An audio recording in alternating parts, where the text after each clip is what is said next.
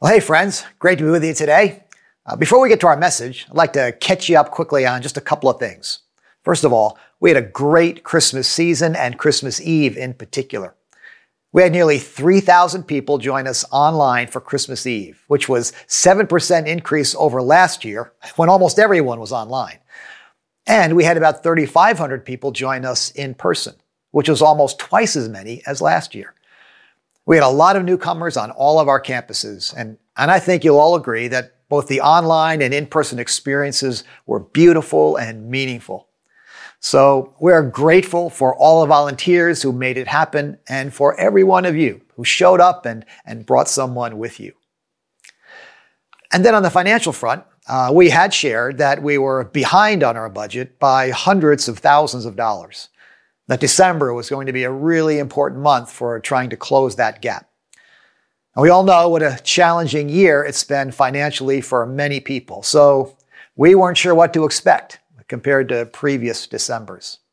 Uh, we felt like if we could get within $100,000 or so, it would, it would feel like a victory. Well, I am humbled and happy to report that we had a very strong month we were not able, not only able to close the gap entirely, but at this point, we are actually ahead of our budget for the year. It's truly remarkable and even miraculous. So we still have a few more months to go in our financial year, so keep those cards and letters coming. But this generosity gives us great confidence and freedom as we look to the future and to the new and good things that God is doing at Grace. So thanks to all of you who gave. It wasn't one or two gifts that saved the day. Every gift mattered. And thanks to God, who once again has done more than we could have asked or imagined. Well, maybe you've heard about the sculpture that was unveiled on Boston Common this weekend as a memorial to Martin Luther King Jr. and his wife, Coretta Scott King.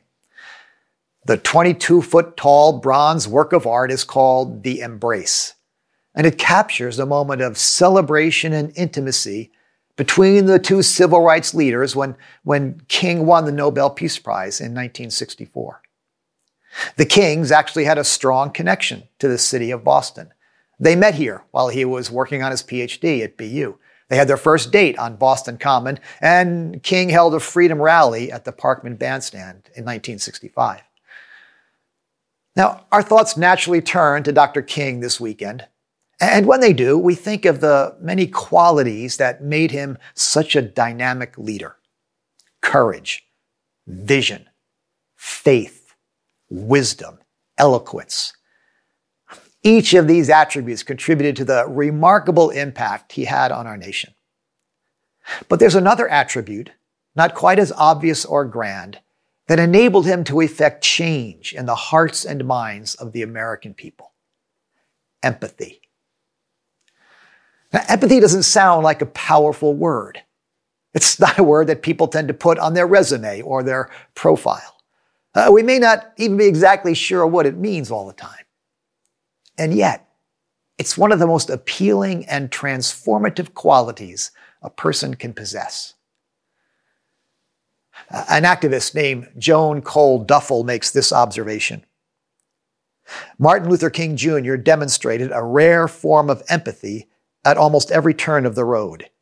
He heard and saw people, all people, and understood how constituents on both sides of an issue, even the most divisive issue, actually felt. This allowed him to practice peaceful problem solving in the name of racial justice. So, what exactly is empathy? Why is it such a powerful force in human relationships? And how can it enrich our relationships with one another? As human beings, as citizens, and as members of the body of Christ? Those are the questions we're going to go after today in week two of our series, The Risks of a With Others Life. Uh, this winter, we're exploring the role that relationships play in every person's spiritual journey. Last week, we talked about the journey from loneliness to love as we make our way out of the pandemic years with all their isolation and polarization, and we're finding it harder than ever to enjoy and deepen relationships. We're out of practice. We're hurt. We're skittish. We're wondering if, if it's worth the risk and the effort. But we learned last week that if we're not loving, we're not really living. We're settling for something far less than God intended for our lives and our faith. So this winter, we're learning how to love by looking at some of the one another commands that we find in Scripture.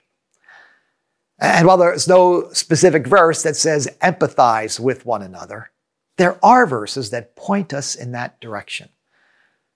So let's go to a book in the Bible called Romans and look at a few verses from chapter 12. Uh, we'll spend a few minutes with the passage, trying to understand what empathy is and why it matters. And then we're going to listen in on a, a moving conversation that a few of our leaders had this past week. And then I'll wrap things up with some practical suggestions. So, Romans 12, beginning at verse 9. Love must be sincere. Hate what is evil, cling to what is good. Be devoted to one another in love. Honor one another above yourselves. Share with the Lord's people who are in need. Practice hospitality. Bless those who persecute you. Bless and do not curse. Rejoice with those who rejoice. Mourn with those who mourn. Live in harmony with one another. Do not be proud, but be willing to associate with people of low position. Do not be conceited. Now, this book we call Romans was a letter written by the Apostle Paul to Christians living in the city of Rome. Now, Rome was the capital of the empire and, and the most cosmopolitan city in the world at the time. All roads really did lead to Rome in the first century. So the church at Rome was a diverse church. There were Jews and Gentiles, enslaved people and free citizens, upper and lower classes, men and women Uh, which meant these Christians had lots of differences to contend with. And these differences were taking a toll on the life of that church. Relationships were strained. There were factions and tensions, insiders and outsiders. It was such a problem that Paul devotes the second half of his letter to the subject of relationships. And he begins where Jesus did with love. Love must be sincere, he says. It has to be real. It has to be seen and felt. And then he offers a handful of practical ways to express that love. Be devoted to one another. Honor one another. Share with those who are in need. Practice hospitality. And then he gets to the verses we want to focus on today. Rejoice with those who rejoice mourn with those who mourn, live in harmony with one another.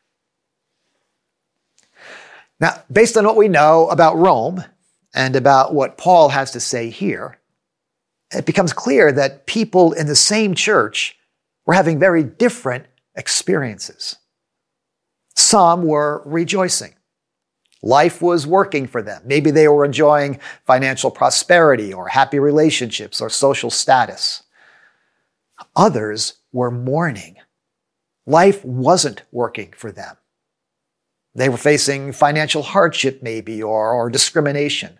Whatever it was, they were hurting.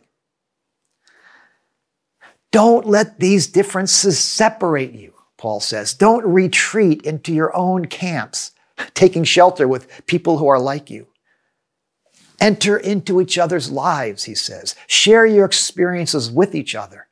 If people are happy, be happy with them. If people are hurting, hurt with them. Now, Paul doesn't use the word, but he's calling for empathy.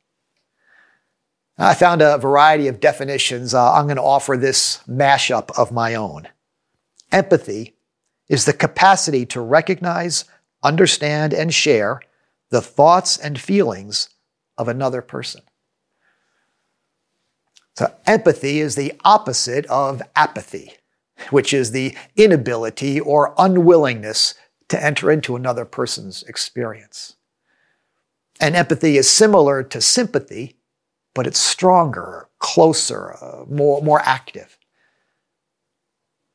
Apathy hears that a friend is in the hospital and says, Boy, that's terrible. I hate hospitals. Let me know when you get out and we'll do lunch. Thanks a lot. Sympathy says, I'm so sorry to hear that you're not feeling well. And then sends flowers or a card and, and promises to pray. Empathy shows up at the hospital with coffee and donuts, sits by the bed and asks, What's the hardest thing about being here? And then listens for the answer. If the person's not up for talking, empathy just sits beside the bed and watches Wheel of Fortune or whatever happens to be on the TV. Empathy is the capacity to recognize, understand, and share the thoughts and feelings of another person. All three of those words are important recognition, understanding, and sharing. Empathy begins by, by recognizing that everyone is not having the same experience I am. What's working for me may not be working for another person. A woman doesn't experience the workplace the same way a man does. An immigrant doesn't experience America the same way a naturally born citizen does. A single person doesn't experience church the same way a married person does. We may work in the same office or live in the same country or worship in the same church, but we don't experience those settings the same way. So empathy begins with recognition of that. But it doesn't stop there. It then seeks to understand the other person's experience. I wonder what it's like to be a woman in this office or company. What challenges does an immigrant face when it comes to making a home in America? Who does a single person sit with when they come to church? Empathy investigates, it observes, it asks questions, and then listens carefully enough to understand. Sympathy recognizes and, and, and listens, but then empathy goes a step further and finds a way to share the thoughts and feelings of that other person. Uh, to, to sit with them in their sadness or disappointment or frustration. To say with them, that's not fair, or I'm sorry that happened to you. Empathy asks, How are you feeling about all of this?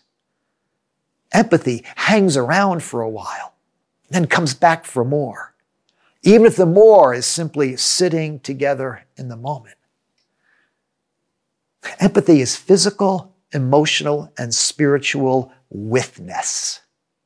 Rejoice with those who rejoice, and weep with those who weep.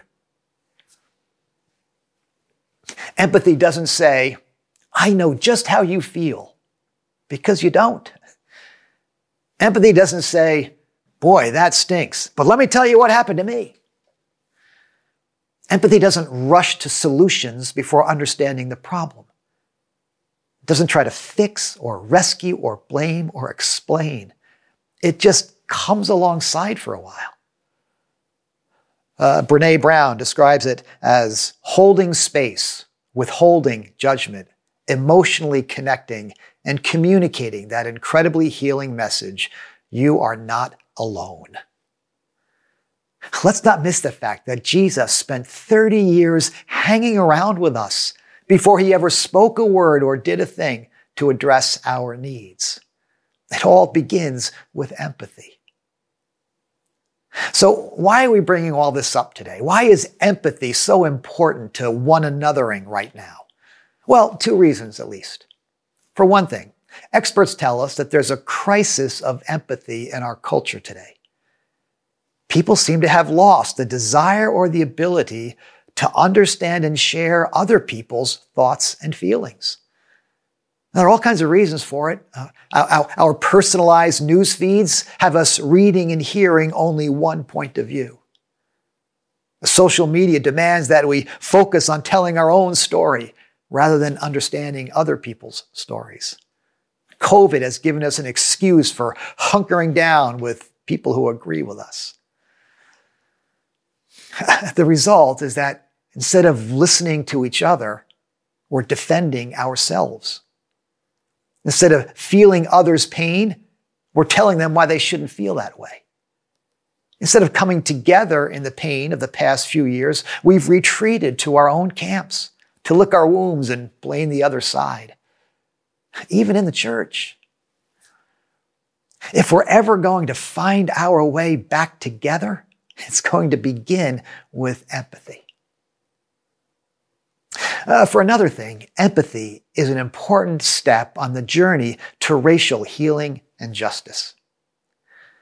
Uh, when incidents of racial violence and injustice have broken out the past few years, one of the things people of color have asked is that other people would stand with them in their pain, acknowledge the wrongness, lament the brokenness, feel the fear and frustration and, and even their anger. Now, it's going to take more than empathy to bring racial healing and justice, but, but it begins there. And, and it should begin in the church. When Paul says, live in harmony with one another, he's not only acknowledging the fact that there are differences among us, he's celebrating the fact that there are differences among us. He doesn't say live in unison with each other as if we always have to agree with each other, as if we have to look and think and sound the same. That would not only be boring, it would fail to reflect the many splendored glory of God. Harmony is about different notes coming together to make a richer, more beautiful sound. And if any community should be making beautiful music today, it ought to be the church, offering the world a preview of, of what it will be like someday when a great multitude that no one can count from every nation, tribe, people, and language will come together and sing, Salvation belongs to our God. Friends, that's the song the world needs to hear right now. And it will only happen when we allow empathy to tune our voices and our hearts to sing in harmony with each other. So here's our takeaway for this week. When we take the time to understand another person's experience, we and they become more open to God's work in our lives. We and they become more open to God's work in our lives. Empathy not only draws us closer to one another, it draws us closer to God. It holds space for the Spirit to do the work of healing and transformation in our individual lives and in our community. Oh, before I offer some ways that we can grow in empathy, I'd like us to hear from a few people in our congregation who've been on this journey together. A few years ago, we invited a handful of Grace Chapel folks to join Pastor Jeanette on a racial justice team with the goal of helping our congregation understand and address the cultural, racial challenges facing the church and society today. But we invited a few of them to come together this week and share a little bit about their life experiences and the role that empathy has played in their journeys and their work together. Well, let's listen in for a few minutes, and then I'll come back with some next steps.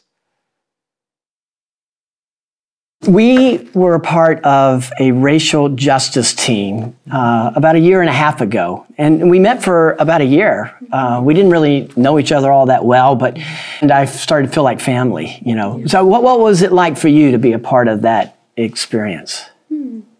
Just over the course of that year, being a part of this team, I think I think I grew in just my recognition of how much I didn't know and how much there was to learn, but also just in a hope that there was so there were so many ways that the church could move forward and Grace Chapel could help both come alongside the work that churches were already doing, but then also lead in a lot of significant ways as well.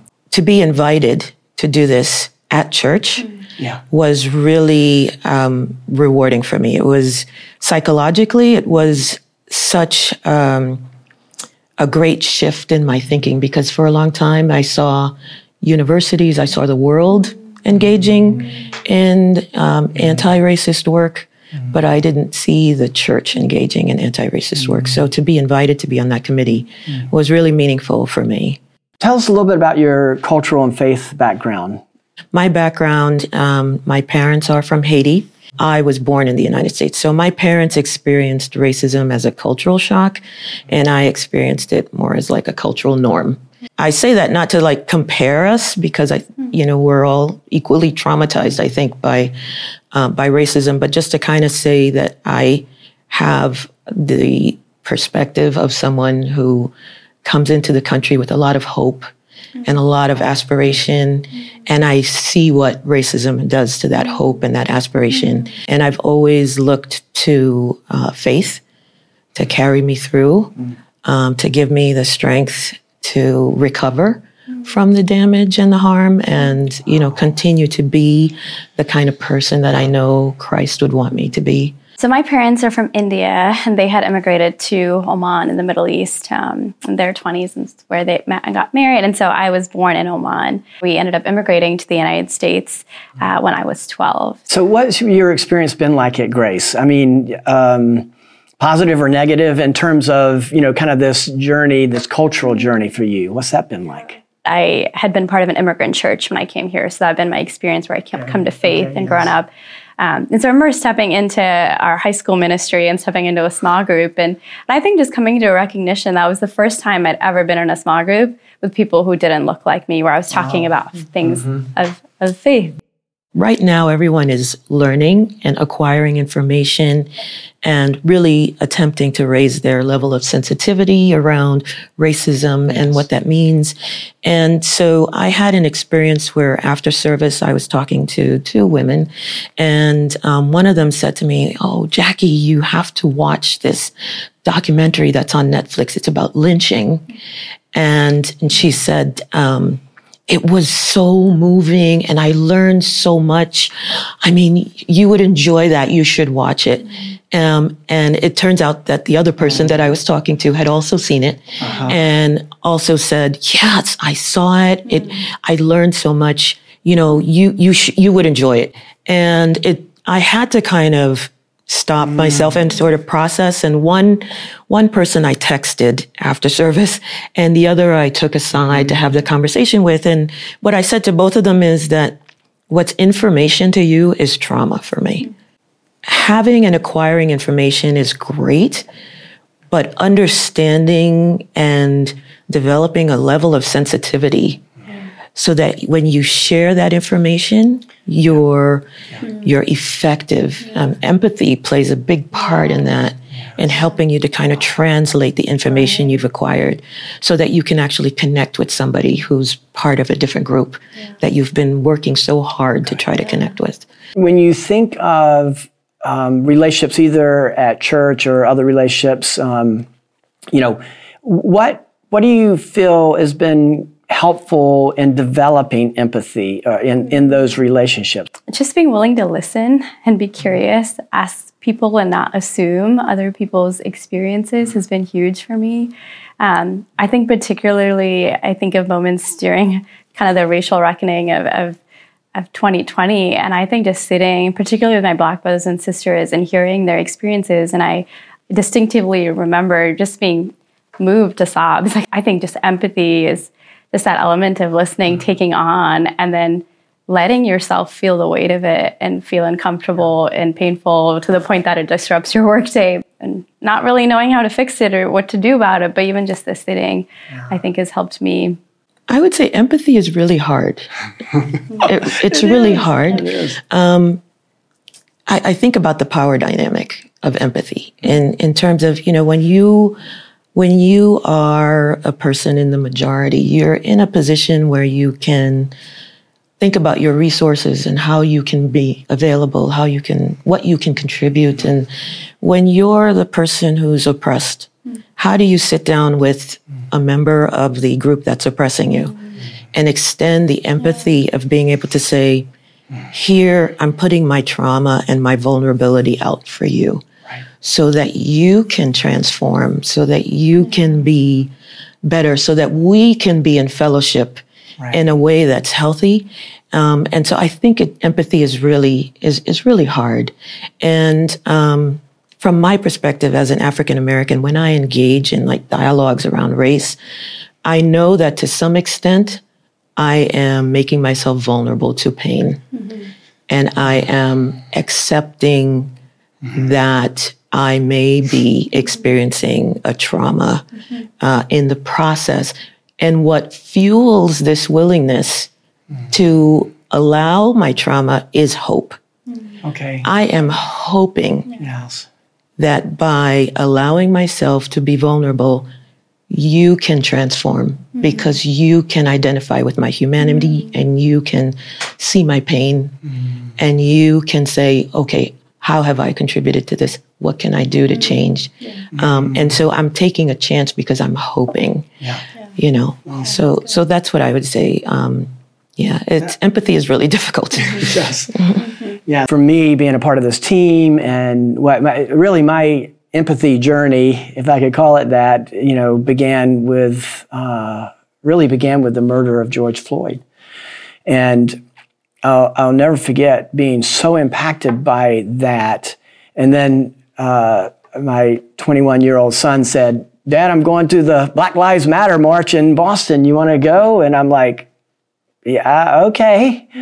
And that that that experience just was my north star became my north star for a change for me internally because what happened was i just saw such pain anguish anger with my black brothers and sisters all around me. I mean i went home going we there's still a problem. There, there's a lot of pain not just from the past but the present. And it's not that long ago that I learned um, that the Statue of Liberty was uh, erected uh, in commemoration of emancipation of slaves. And uh, in addition to that, the design of the statue was different. It was supposed to be torch and chain, you know, so torch in one hand and broken chains in the other. And um, you know the americans were like no we don't want the chains in on display you know. So i think whatever we do here whatever whatever gets established here that we remember why it was established and keep that history alive because we do have a tendency to just erase things. Mm-hmm. Because it's comfortable. It's uncomfortable to remember what we did wrong. Mm-hmm. And um, it's great to celebrate when we're doing right. Yes. And the temptation is to just kind of erase yeah. you know why how we got here. I think there's been been many ways that I've been pleasantly surprised that mm-hmm. Grace has been willing to step into this space and to press on ahead.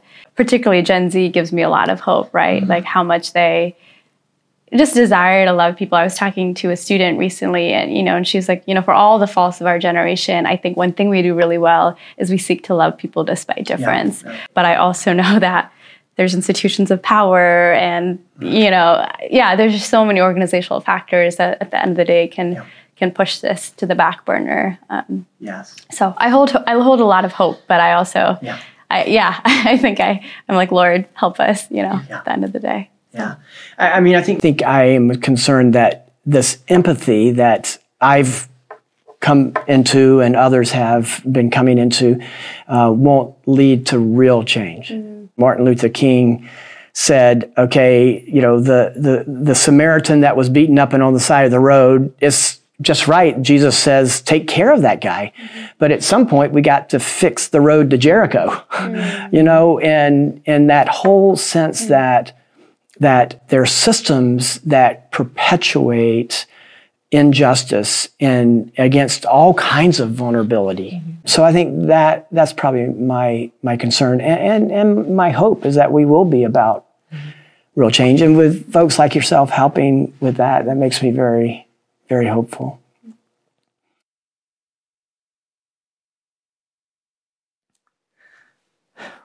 What a beautiful conversation.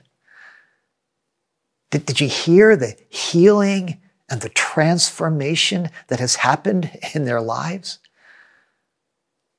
When we take the time to understand another person's experience, we and they become more open to God's work in our lives. So, how do we grow in empathy? Well, a few simple steps. First, get curious.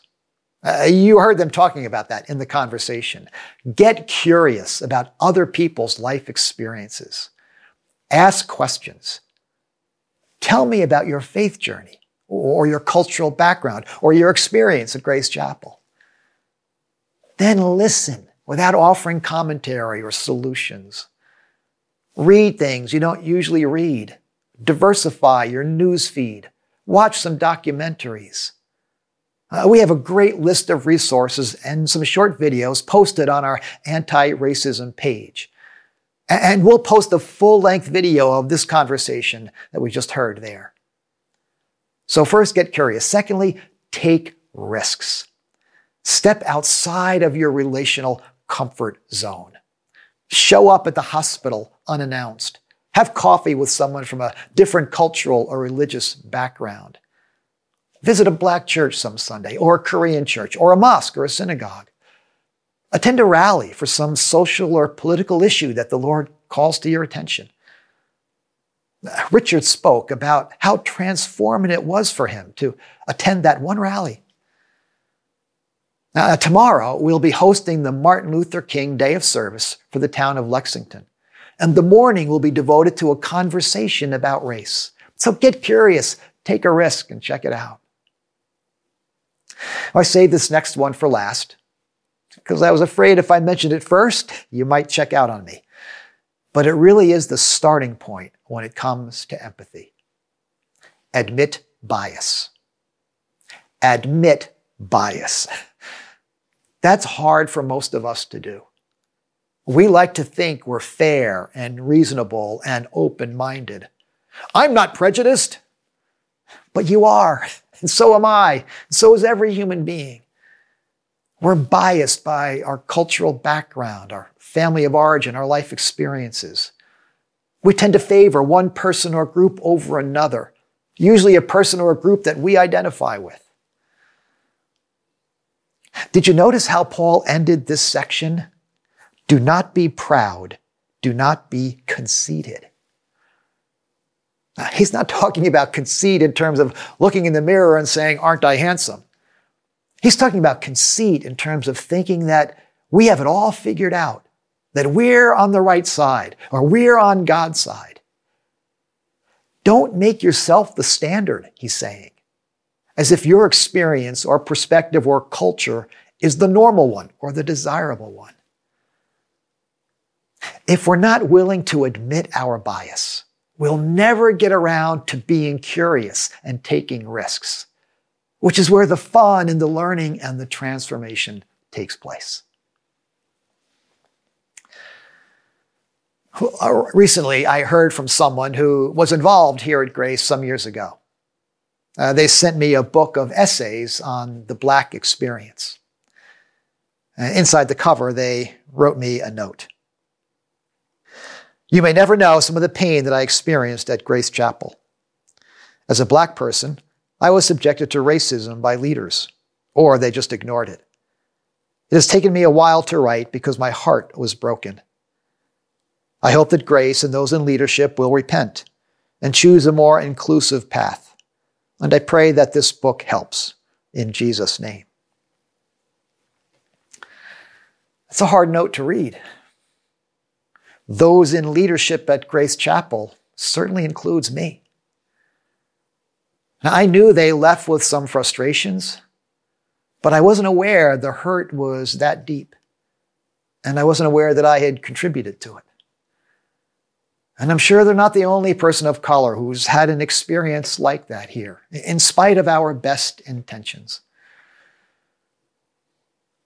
I sense it was a hard note to write, too. Must have been painful to relive that experience. And there was a risk involved in reaching out and sharing it. I'm glad they took the risk. I'm glad I have a chance to reach out, to repent, to learn how to lead and love better. I'm also glad I can say that as leaders in a church, we have repented and continue to that, that we have chosen to be more inclusive, to be more aware, to, to be more responsive. I think Grace Chapel's in a better place culturally, culturally and racially than, than we were those years ago. And by God's grace, with empathy that leads to change, we'll continue to learn and grow and become that many splendored expression of the body of Christ. Because when we take the time to understand another person's experience, we and they become more open to God's work in our lives and in His church and in the world. Let's pray. Lord Jesus Christ, Son of God, have mercy on me, a sinner. Have mercy on us, Lord. Heal us, instruct us, and form us into the people and community you would have us to be, in order that we might show each other and the world the love that you have shown to us in Christ. In his name we pray. Amen.